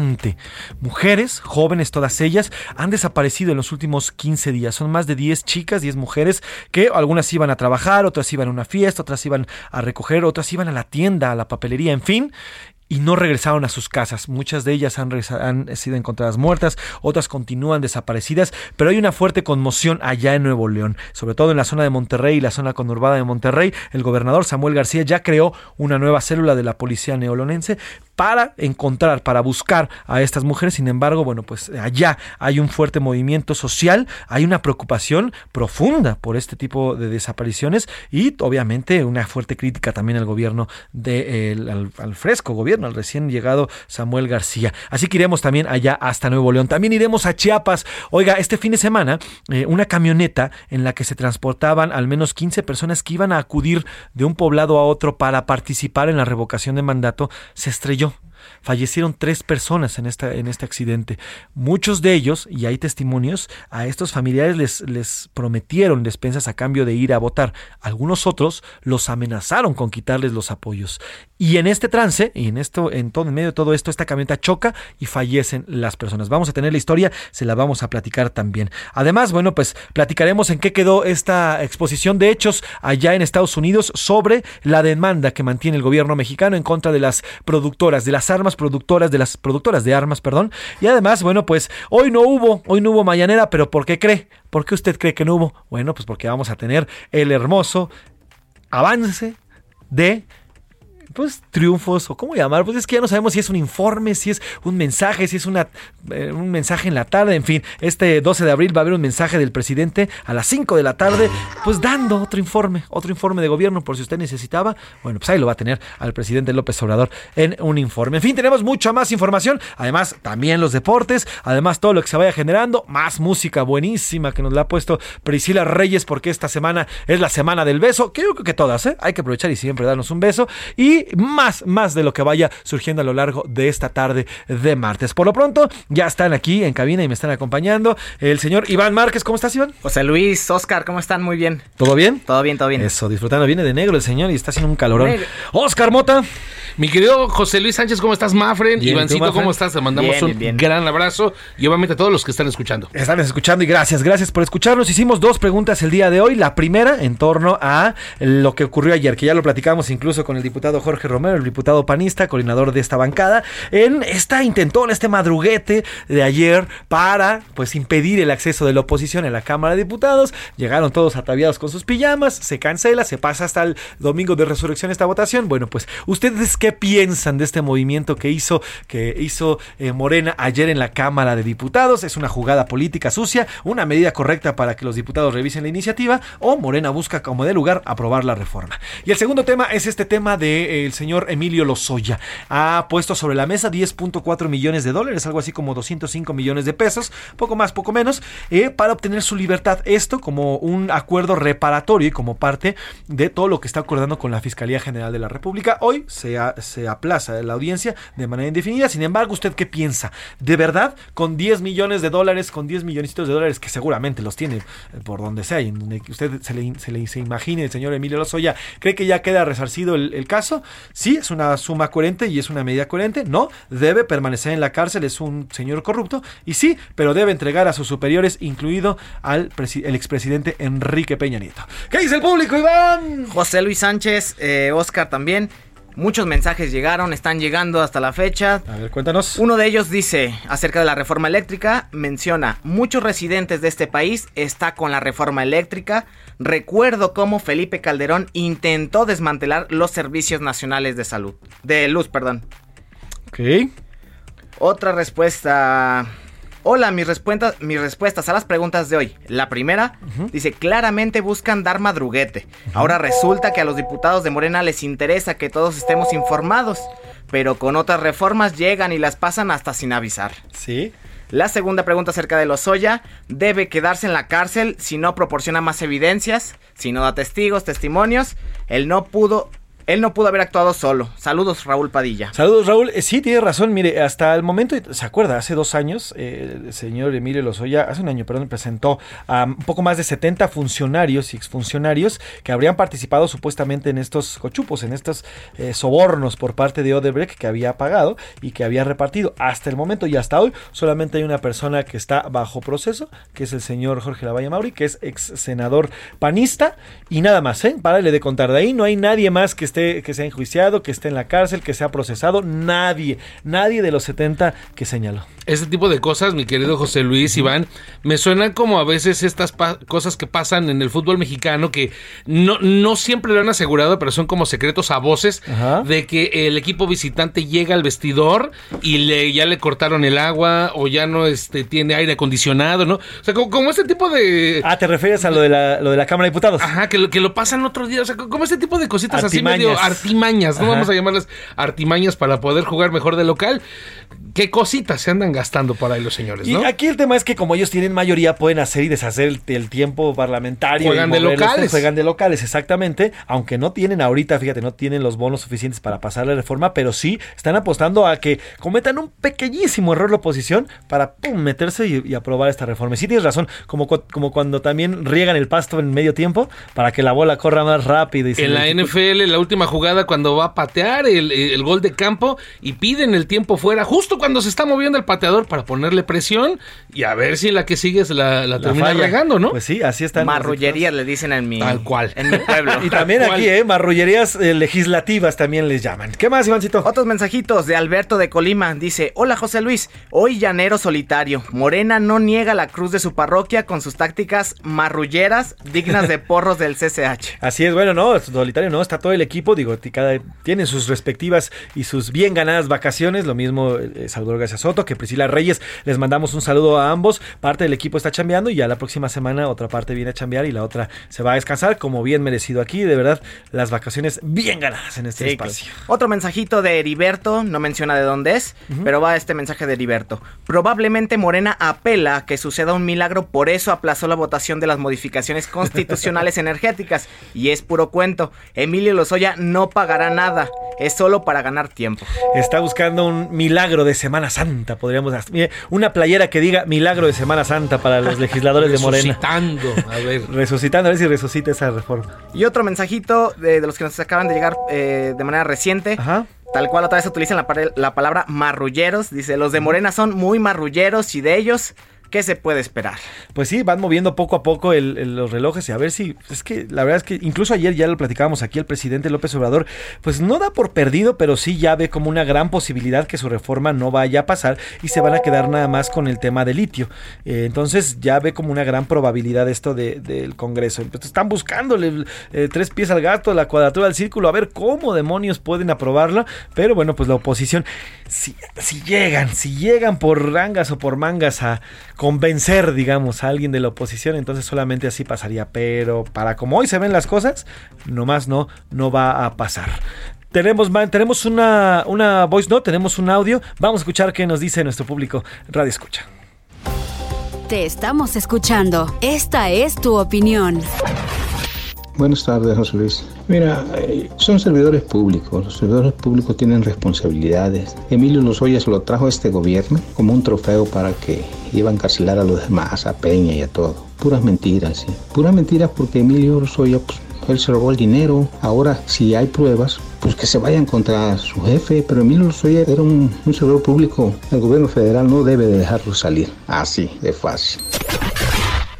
No nos dice su nombre, pero gracias por su comentario. Sí, bueno, pues el señor Emilio Lozoya está eh, tal cual en la declaración y aquí lo comentamos muchísimo. Él estuvo involucrado con este, este recibimiento de cochupos, también con la repartición de los mismos. Así que, bueno, pues en este tema del criterio de oportunidad, conforme lo manda y lo decreta la ley, es que tendría que brindar información para involucrar a los superiores y con esto obtendría algún beneficio en el tema el, eh, penal y legal. Pero hasta el momento pues no hay nada, nada que se pueda, eh, nada de pruebas tajantes, constantes, sonantes para que cualquier exfuncionario que haya estado arriba de él o en el mismo plano eh, jerárquicamente esté preso o por lo menos pueda seguirse un proceso. Profesor Sánchez, tengo yo una pregunta, tengo yo una pregunta que seguramente varios de nuestros escuchas van a, eh, me lo van a agradecer. ¿Qué carambolas es un cochupo? Bueno, no, no, no, en serio, o sea, lo pregunto genuinamente. ¿Qué, qué, qué es un cochupo? Bueno, un cochupo es un término que se ocupa pues, para del término de la de dar estos sobornos, vamos a decir, ¿sale?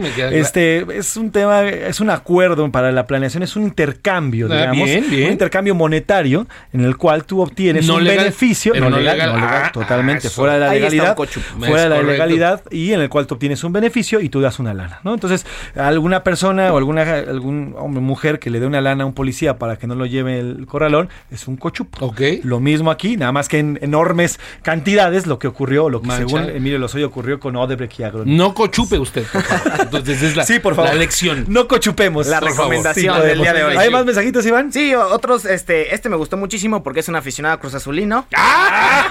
Tienes miedo, tienes miedo. No, no, no. Ahí va un mensaje. Este se metió a la onda de la revocación de mandato. Tal cual dice: Soy Juan Sánchez. Buenas tardes, equipo de A la Una. Quisiera dar una opinión de la revocación de mandato.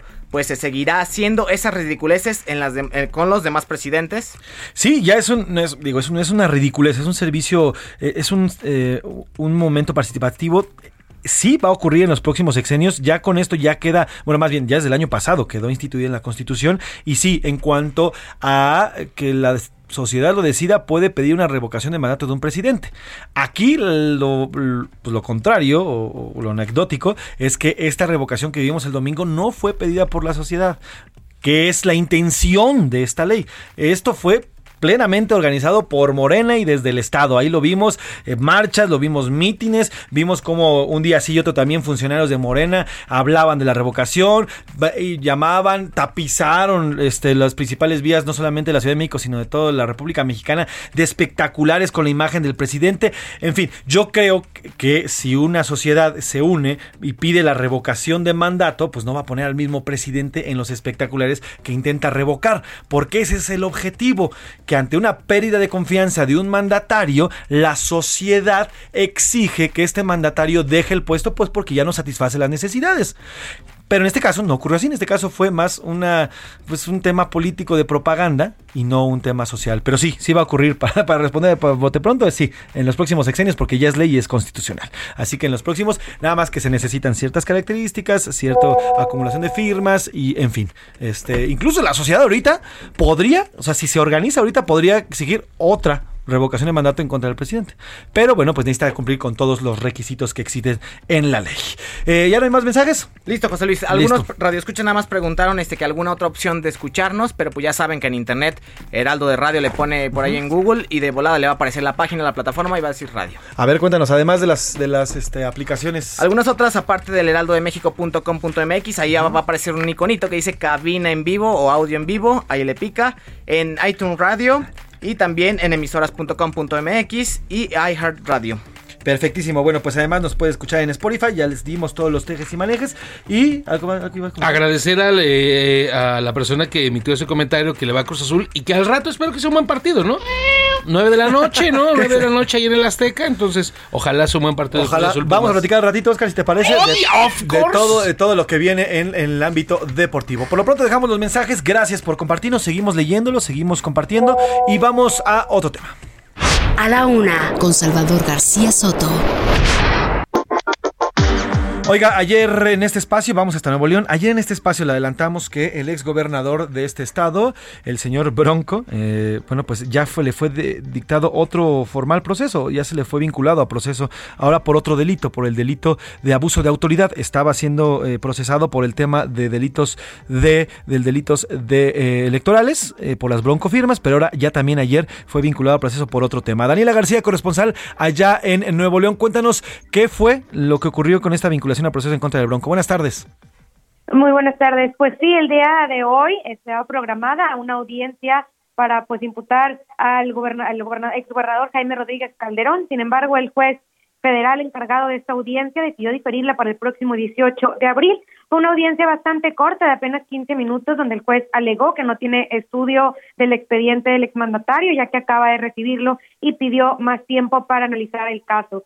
Se espera que en esta nueva fecha el juez defina si se imputa o no al exmandatario por el delito electoral conocido como las broncofirmas. Es cuando el exgobernador hizo uso de recursos y tiempo de la administración estatal para obtener las firmas necesarias para ser candidato independiente a la presidencia en los comicios del 2018. En dicha audiencia deberá definirse también si se revoca o se ratifica la vinculación a proceso que tiene el exmandatario desde hace tres semanas que, pues recordemos, lo mantiene recluido desde el 15 de abril en el penal 2 de Apodaca por este delito. De esta manera, bueno, Rodríguez Calderón se mantendrá recluido en este penal, eh, eh, además que fue vinculado a proceso, como ya bien mencionabas, la noche anterior, este por el caso de, de abuso de autoridad en la requisa de la Ecovía durante su primer año de gobierno. Esta audiencia del día de ayer pues tuvo una duración de casi 12 horas. Un juez de control decidió vincular a proceso al Bronco por haber confiscado bienes de un particular sin indemnización, refiriéndose a la requisa de la Ecovía que pertenecía al empresario del transporte Abelardo Martínez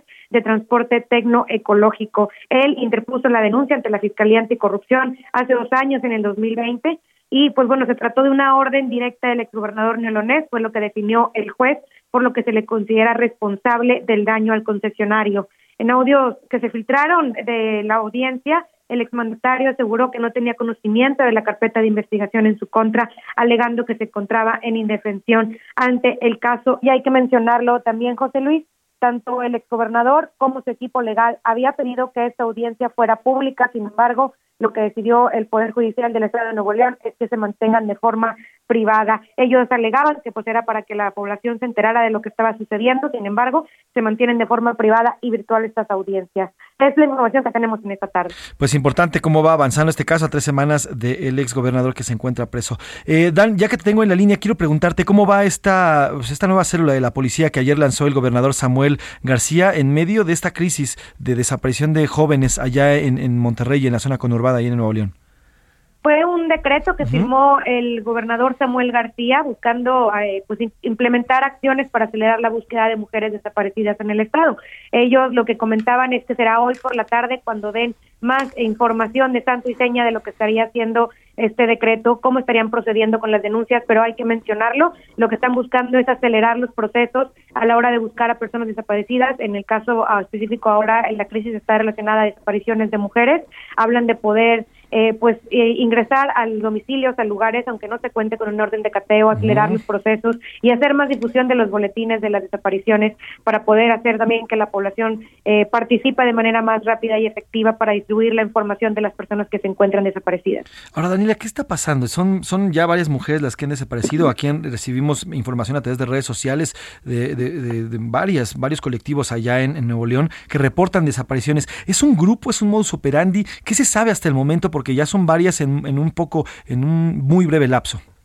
Los datos de la Secretaría de Seguridad Pública que dio a conocer el secretario Aldo Fasituatua es que eh, en promedio del mes de marzo, que es el corte que se tiene, tenían ocho, ocho personas desaparecidas por día. Sin embargo, se ha dicho la autoridad que no se trata de un grupo, de un eh, equipo de delictivo que esté secuestrando mujeres. Aseguran que realmente sí se están encontrando las mujeres que están desapareciendo. Sin embargo, pues sí hay actualmente casos eh, virales, casos que han llamado la atención de los medios y de la población. Estamos hablando del que sucedió la semana pasada, la desaparición de María Fernanda, quien finalmente fue encontrada sin vida en un domicilio en el municipio de Apodaca y actualmente se sigue buscando a Devani. Ella desapareció este pasado fin de semana, el sábado por la madrugada.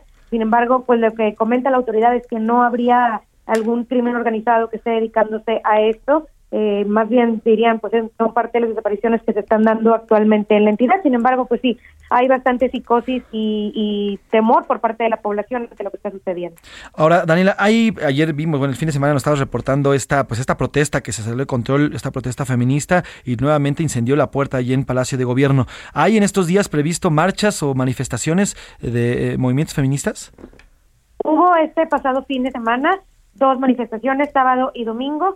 Eh, no tenemos conocimiento de que vayan a seguir convocando en este momento, eh, sobre todo recordando que el domingo algunas de las mujeres que participaron en esta marcha pues fueron, eh, tuvieron un encontronazo con Fuerza Civil del Estado, lo que pues hoy las tiene ahorita en una situación donde están analizando cómo proceder eh, ante la violencia que sufrieron por parte de los elementos policíacos. No han mencionado si hay movilizaciones más adelante en este momento. Bueno, pues estaremos al pendiente, Daniela. Gracias por la información puntual y cualquier cosa nos enlazamos allá a Monterrey. Buena tarde, Daniela. Muy buenas tardes. Eh, buena tarde, Daniela García, ella es corresponsal allá en, en Monterrey, en Nuevo León. Y es importante poner el dedo en este tema porque ya son al menos 10 mujeres las que han desaparecido en los últimos 15 días. Este caso que nos contaba Daniela, el de la joven Devani Susana Escobar Basaldúa, de 18 años, fue vista por última vez sola en una carretera. Ella habría ido a una, eh, a una fiesta en Escobedo y eh, previo, en la madrugada, previo a su desaparición, hay una imagen donde se ve ella parada justamente en la carretera, al lado de un, eh, eh, una especie de banqueta. Eh, no se sabe exactamente quién toma la imagen. Al parecer, la joven Devani se regresa con un chofer de aplicación, pero al final no regresa y hoy no se sabe dónde está esta joven de 18 años. Fue una fiesta y ya no regresó, pero está esta imagen que, que, complica todo el caso. Entonces, es de, lo, de eso es justo de lo que estamos hablando. Además de la muerte de, de María Fernanda, que ya nos contaba, también ocurrida allá en Apodaca, Nuevo León. Vamos a seguir de cerca este tema porque es importante allá en Nuevo León. Nos vamos a ir a una pausa, nos vamos a ir con música, con música sobre el beso. Regresamos aquí en A la Una con Salvador García Soto.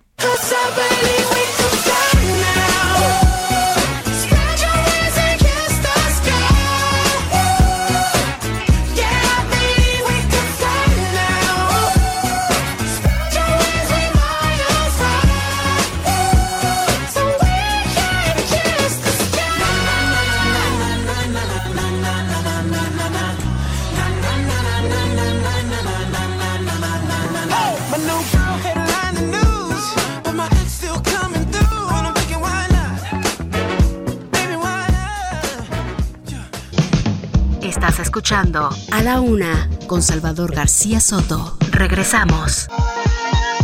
Ya estamos de vuelta con A la Una con Salvador García Soto. Bienvenido a tu dosis de buenas noticias. Mi nombre es Soy la Alegría. La Secretaría de la Defensa Nacional enviará a militares de élite a la competencia Fuerzas Comando 2022.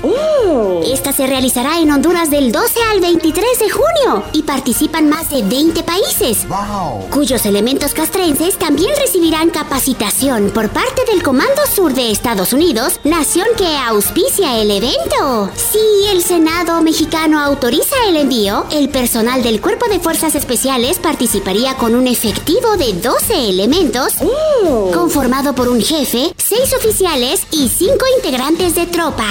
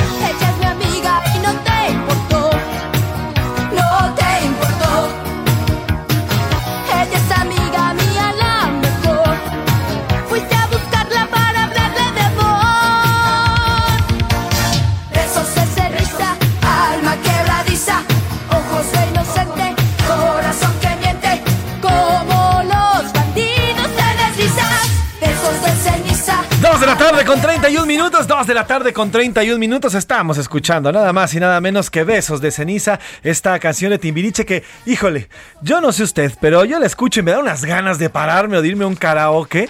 Que para qué le digo, aquí toda la cabina estaba cantando, aquí Oscar y yo estábamos cante y cante con esta canción Besos de Ceniza. Híjole, que habla de una situación difícil, una situación, pues digamos, nada, nada halagüeña en una relación, pero bueno, es una canción que eh, se hizo bastante, bastante famosa porque pues habla brava, la, la- la verdad es que eh, la temática es, es, es fuerte, es fuerte. Fue lanzada eh, por, ahí, de, por ahí del 1991.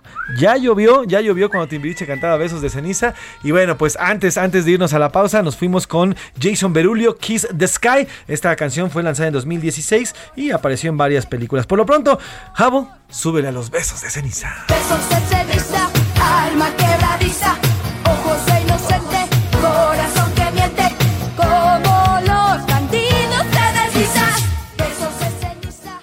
la una, con Salvador García Soto.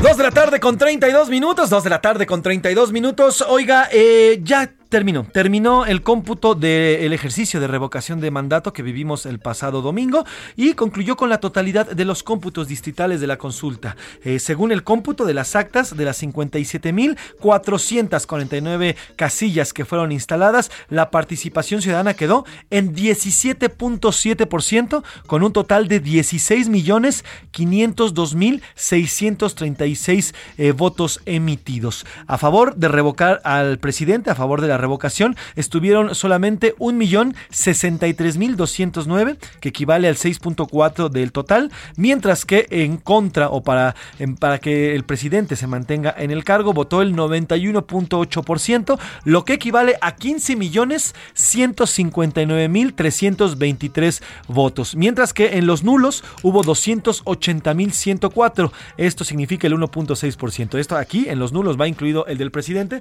que votó con un Zapata. Mire, los estados, los estados que más eh, obtuvo votación fue Tabasco, la tierra del presidente, con 35.9%, le sigue Chiapas con 32.13% y Campeche con 27.81% de los votos. Los gobernados por Morena, eh, eh, de los tres gobernados por Morena, las entidades con menos participación que no están gobernados por este partido fue Guanajuato 9.48, Aguascalientes con 9.28 y, y luego Jalisco con 9.6 gobernado por Movimiento Ciudadano. Así que bueno, pues estos tres estados, por cierto, ya le digo, gobernados por Morena, fueron los donde más se obtuvo votos. Pero mire, en este top 10 no aparece la Ciudad de México. No aparece la Ciudad de México y entonces yo creo que a la hora de que hagan la revisión, el presidente con los gobernadores, incluida la jefa de gobierno, va a decir, "Mm, Claudia, ¿qué pasó aquí? ¿Por qué no se logró una buena cifra de votos en la revocación? Bueno, pues habrá la revisión porque también hay una lectura política al respecto y en la Ciudad de México no se logró estas cantidades que sí se lograron en Tabasco, en Chiapas y en Campeche. Por lo pronto, el eh, presidente, el consejero presidente del INE, Lorenzo Córdoba, dio un mensaje y dijo que hay INE, hay INE para rato. Ahora nos toca a todos y todos mirar hacia adelante los desafíos que enfrenta nuestra democracia. La revocación de mandato, en la que los trabajos de esta autoridad concluyen el día de hoy para pasar la estafeta al Tribunal Electoral, nos demuestra claramente que hay mucho INE y, lo mejor, se constata que, le pese a quien le pese, hay INE para mucho rato. Pues ahí está, de ahí INE para rato, dice el consejero presidente del Instituto Nacional Electoral. Esto, bueno, pues ante ya los avisos previos que se vinieron haciendo eh, semanas anteriores, en los cuales ya amagaron con una reforma al INE que incluye la desaparición o por lo menos remover a los consejeros actuales y a los magistrados del Tribunal Electoral del Poder Judicial de la Federación para que haya una elección, una elección ciudadana y seamos nosotros quienes elijan a estos funcionarios electorales. Toda una barbaridad, pero así ya está. Vamos a otro tema. A la una, con Salvador García Soto. Y bueno, ah, miren, no vamos a dejar del todo el tema de la revocación de mandato, porque este domingo en varios estados, bueno, prácticamente en toda la República Mexicana, en toda la República Mexicana se llevó a cabo este ejercicio. En Chiapas ocurrió una tragedia. Dos personas fallecieron y otra más resultó lesionada. Esto al volcarse el vehículo en el que viajaban en la cabecera municipal de San Fernando.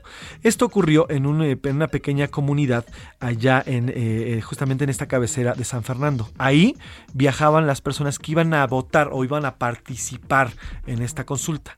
Esta camioneta se orilla y tiene un accidente en estos caminos que son de terracería y demás. Ahí mueren dos personas. El accidente ocurrió hacia las 7 y media, 7.40 de la mañana del domingo en las inmediaciones de la Ribera San Juan. Eh, al volcarse esta camioneta de redilas, era una camioneta de redilas de 3 toneladas donde iban o donde se trasladaban de la colonia Nueva Victoria estas personas. Le digo, choca esta camioneta y ahí fallecen. Falleció la señora Petrona Vázquez González, mientras que otra señora, la señora Lesbia Hernández López de 57, fallece en la ambulancia para el traslado.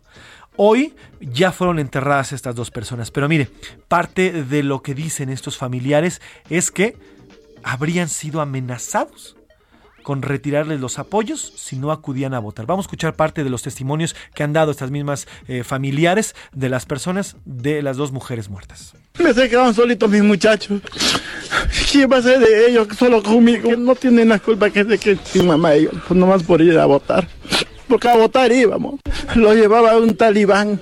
Él los vino a tres que los llevaba apuntado todo. Se iban a quitar los apoyos, los que le daban mi, mi esposa, que le daban de Nuevo Amanecer, creo es, y los que le dan apoyo de Sembrando Vida se los iban a quitar. Y. Los amenazados, después amenazados de se los llevar.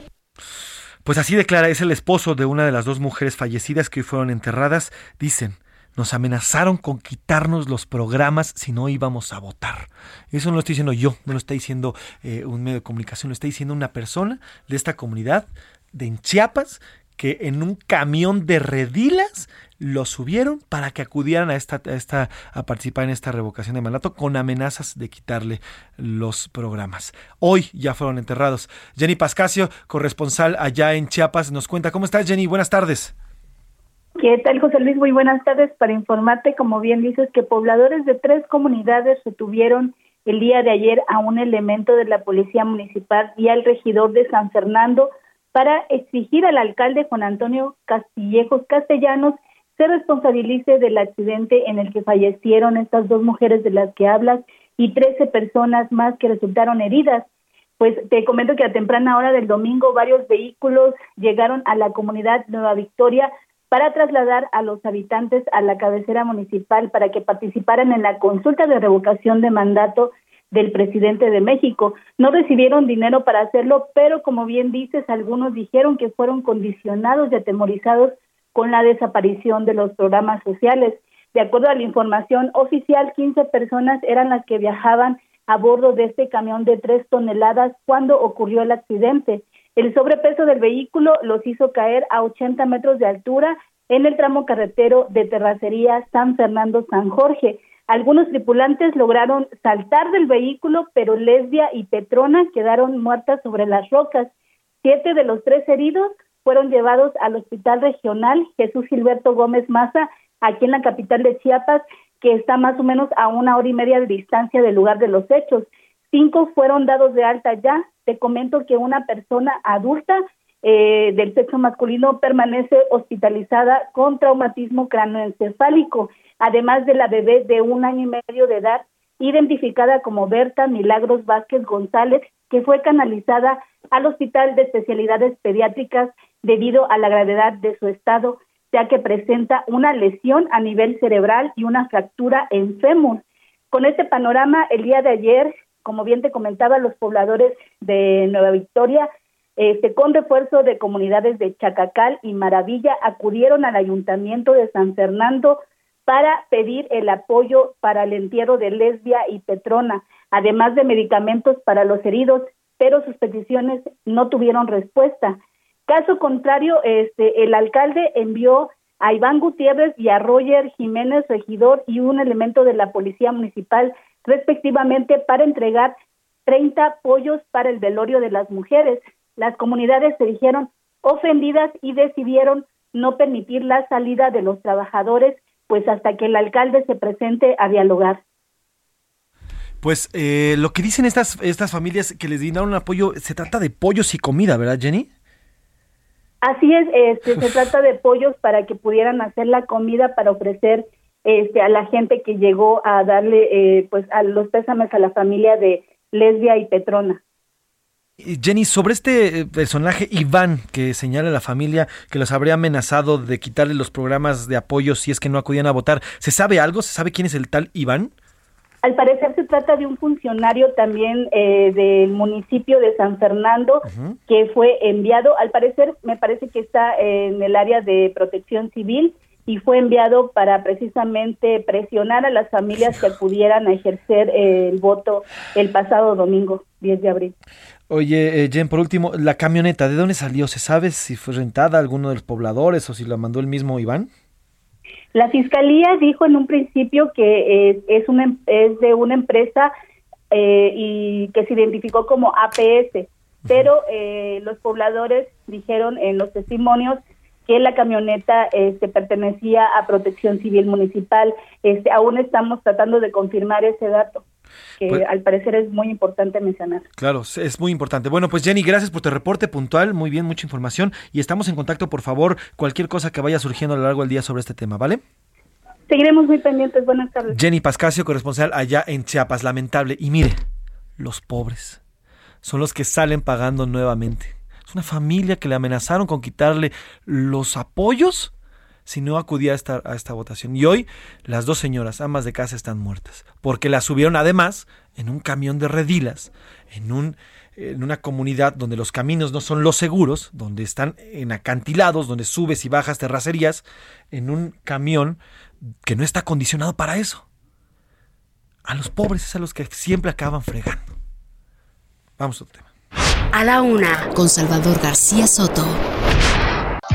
Oiga, en estos tiempos de vacaciones, eh, muchas eh, de las personas que vivimos aquí en la Ciudad de México y en la zona conurbada del Estado de México, también por ahí de Pachuca, bueno, pues bajamos o subimos, depende de donde se encuentre eh, geográficamente, hacia la Marquesa. Este paraje bonito, lleno de bosque, donde además hay una amplísima oferta culinaria y además de entretenimiento. Hay caballos, hay tal, tal, tal, ¿no? Muchos familiares estamos y muchas familias acuden este fin de semana y estos tiempos de relajación, pues para salirse y darse una escapadita cercana de la Ciudad de México. Bueno, pues aguas. Aguas porque hay un video que ya comienza a circular en redes sociales de unos motociclistas que fueron asaltados. Estos asaltos continúan con total impunidad en esta zona del Estado de México. El youtuber y motociclista Andy Castillo subió a sus redes sociales el momento en el que son asaltados. Él transitaba con unos amigos por un camino de terracería en la zona de la Marquesa. Los asaltantes eh, los estuvieron prácticamente como se dice en el argot, campaneando, los estuvieron vigilando hasta que en una zona donde se ve eh, relativamente despoblada se topan enfrente de ellos, les cierran el paso y se bajan y esto es lo que ocurre.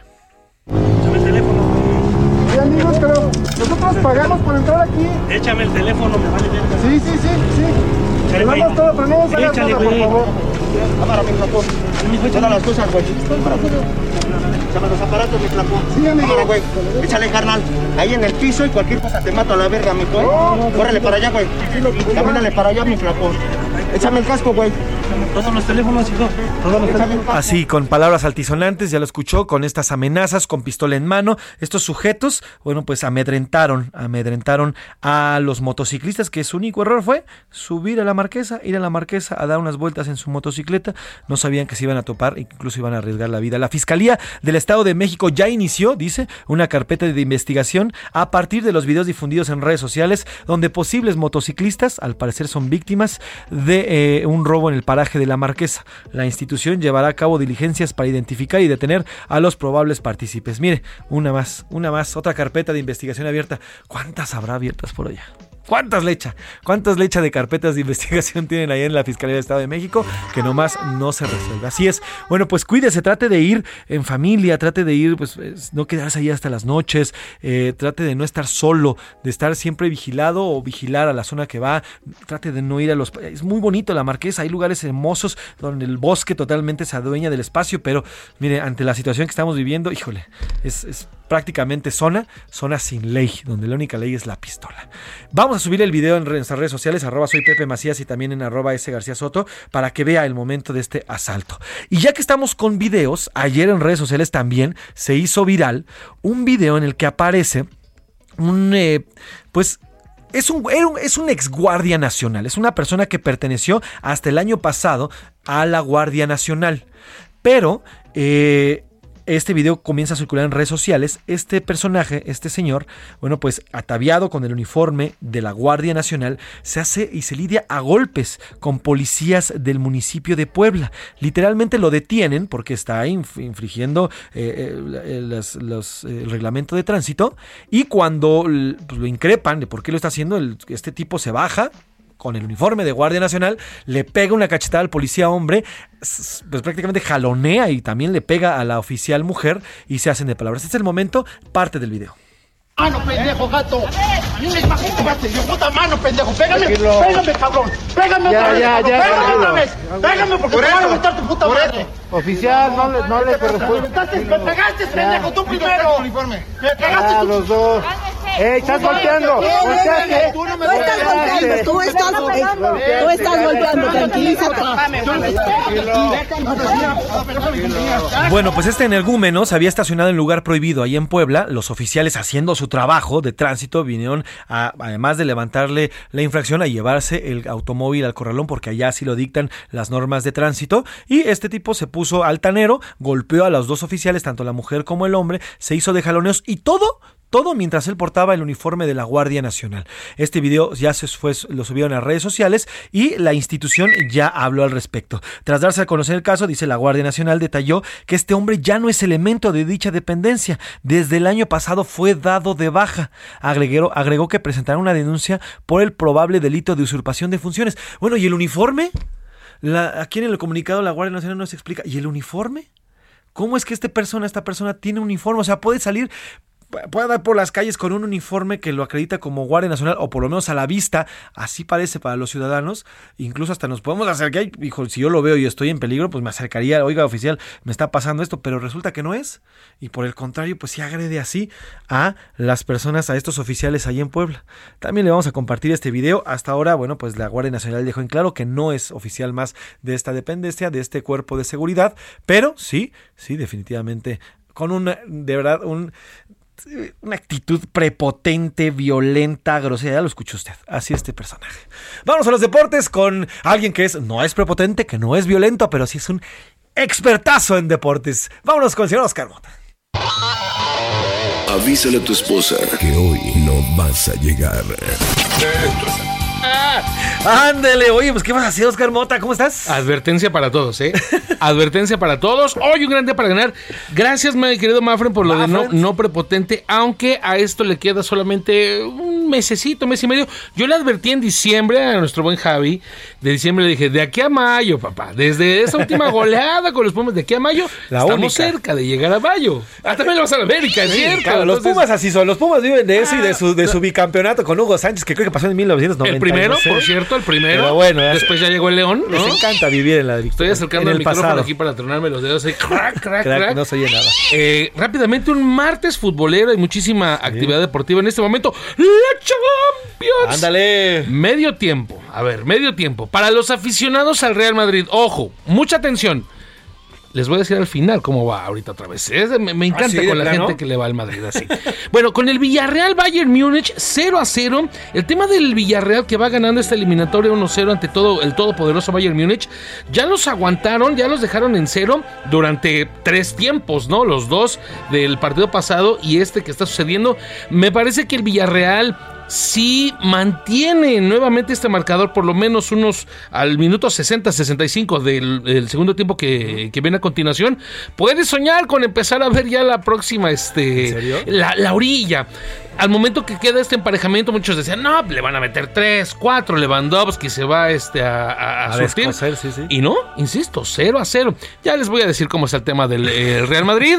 Eh, bueno, no, mejor está aguantando, un está poquito aguantando. más adelante, porque a las 9 de la noche está la otra Champions, la de CONCACAF, ¿no? La- la- más o menos el mismo nivel. ahí el- bueno, Juegan los menos, Pumas. como Juegan los Pumas. Ah, Entonces, pero- obviamente es el mismo nivel. 2 a 1 está adelante el equipo universitario a las 9 de la noche en el Estadio Azteca. Y Cruz Azul va a tener que buscar, buscar obviamente, salir a buscar el, el marcador. Es un partido y ya se los había platicado la semana pasada. Esos son celos, de, celos de ceniza, eh, casi como, como de la canción de hace rato, porque el Cruz Azul Pumas o Pumas Cruz Azul, como usted eh, guste decirlo, ya tiene más emoción que un América Chivas desde hace mucho tiempo, ¿eh? Ya, ya No me parece sé. de mayor intensidad, ya se juega muchísimo mejor que este otro tipo de partidos. Esa puede ser una pregunta para el público. No estoy tan de acuerdo, porque el clásico, el clásico es el clásico. Ojo, pero- no lo estoy llamando clásico, ¿no? Yo estoy diciendo No, que, la misma que ya tiene más intensidad, ¿no? Como Ya tiene más, se juega mucho mejor. Son mis datos, exactamente. Ya se juega mucho mejor que lo que podría ser, obviamente, un América Chivas. Ah, bueno, Entonces, se juega, un me- se juega mejor tal vez, sí. Sí, pero no hay la misma pasión. Yo creo que sí. Fíjate, te voy, bueno, yo, yo, yo porque soy águila y lo defiendo, pero cuando, incluso si Chivas y América están jugando mal en la temporada, cuando viene el clásico, bueno, le juegan. Se ha pagado mucho, ¿no? sí, ¿crees? se ha pagado mucho. Yo creo que se ha pagado mucho. Y esto ayuda, por ejemplo, a que Chivas tiene muchos años ya, pues que están, eh, o sea, no pasa nada con las Chivas. Sí, no juegan No juegan a nada. Ahorita Qué América. bueno que no está el jefe Salvador, si no ya nos estuviera colgando. Por eso hay que hablar de las Chivas y De todo. las Chivas.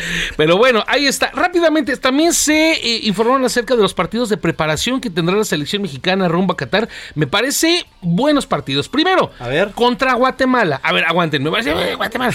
Pero lo dirige eh, Luis Fernando Tena a Guatemala, Ah, claro. que obviamente eh, conoce el fútbol mexicano, fue campeón olímpico, fue campeón con Cruz Azul. Eso, Entonces, Tili. yo creo que la va a vender difícil. La va a vender difícil Luis Fernando Tena. esperemos con base en ese pensamiento que así nos vaya con Argentina, teniendo al Tata Martino de, de- Ahora. de director técnico. ¿Qué te parece para ir preparando contra Argentina, enfrentarte a Paraguay? No le fue bien en la eliminatoria, pero bueno, es sudamericano. Ecuador. Ecuador calificó Sí, Ecuador al Mundial. está jugando bien, ¿eh? Está en el grupo A, va contra Qatar y después contra Uruguay. Un peso pesado, un peso Sí, pesado. Me parece entonces buenos partidos los que serán los de preparación. Quizá por ahí podrían decir faltó un europeo. Sí, lo que te iba a decir. Pero se va a enfrentar a Nigeria. A Nigeria que se quedó a tres minutos de ir al Mundial. Creo que también es un equipo fuerte, rápido. Va a ser entonces eh, eh, un- unos temas de preparación bastante interesantes. Entonces nada más van a ser cuatro americanos, bueno, centro y sudamericanos y ya. Al momento, porque por septiembre todavía se pueden abrir un par de fechas más. Se mencionaba que se podía enfrentar a Argentina antes de saber que nos íbamos a enfrentar a ellos en el Mundial. Entonces, no sé, podemos ir pensando quizá un Brasil. Un Italia, un Italia que no calificó, ¿no? Chile que le ha ido mal, pero ahí eh, puede juega. estar peleando. Entonces, es interesante. Ya para despedirme, ahora sí, amigos madridistas, pues bueno, van perdiendo 1-0 contra el Chelsea. El marcador global es de 3 a 2, todavía a su favor, que es lo que necesita el Chelsea, anotar otro gol y en este caso no recibir por parte del Madrid. Entonces le quedan 45 minutos para defender o buscar. El marcador va ganando entonces el Chelsea 1-0. Obviamente los que ganen pasan a la semifinal. Pues interesante, gracias, gracias Oscar por toda la información. A nombre de todo este gran equipo titular eh, y el titular de este espacio, el periodista Salvador García Soto, yo soy José Luis Sánchez Macías y está usted informado. Pase un bonito martes. Muy buen provecho. Nos vamos con Kiss from Rose, lanzada en 1995 en Estados Unidos. Vámonos, que tenga bonito día. Nos escuchamos mañana.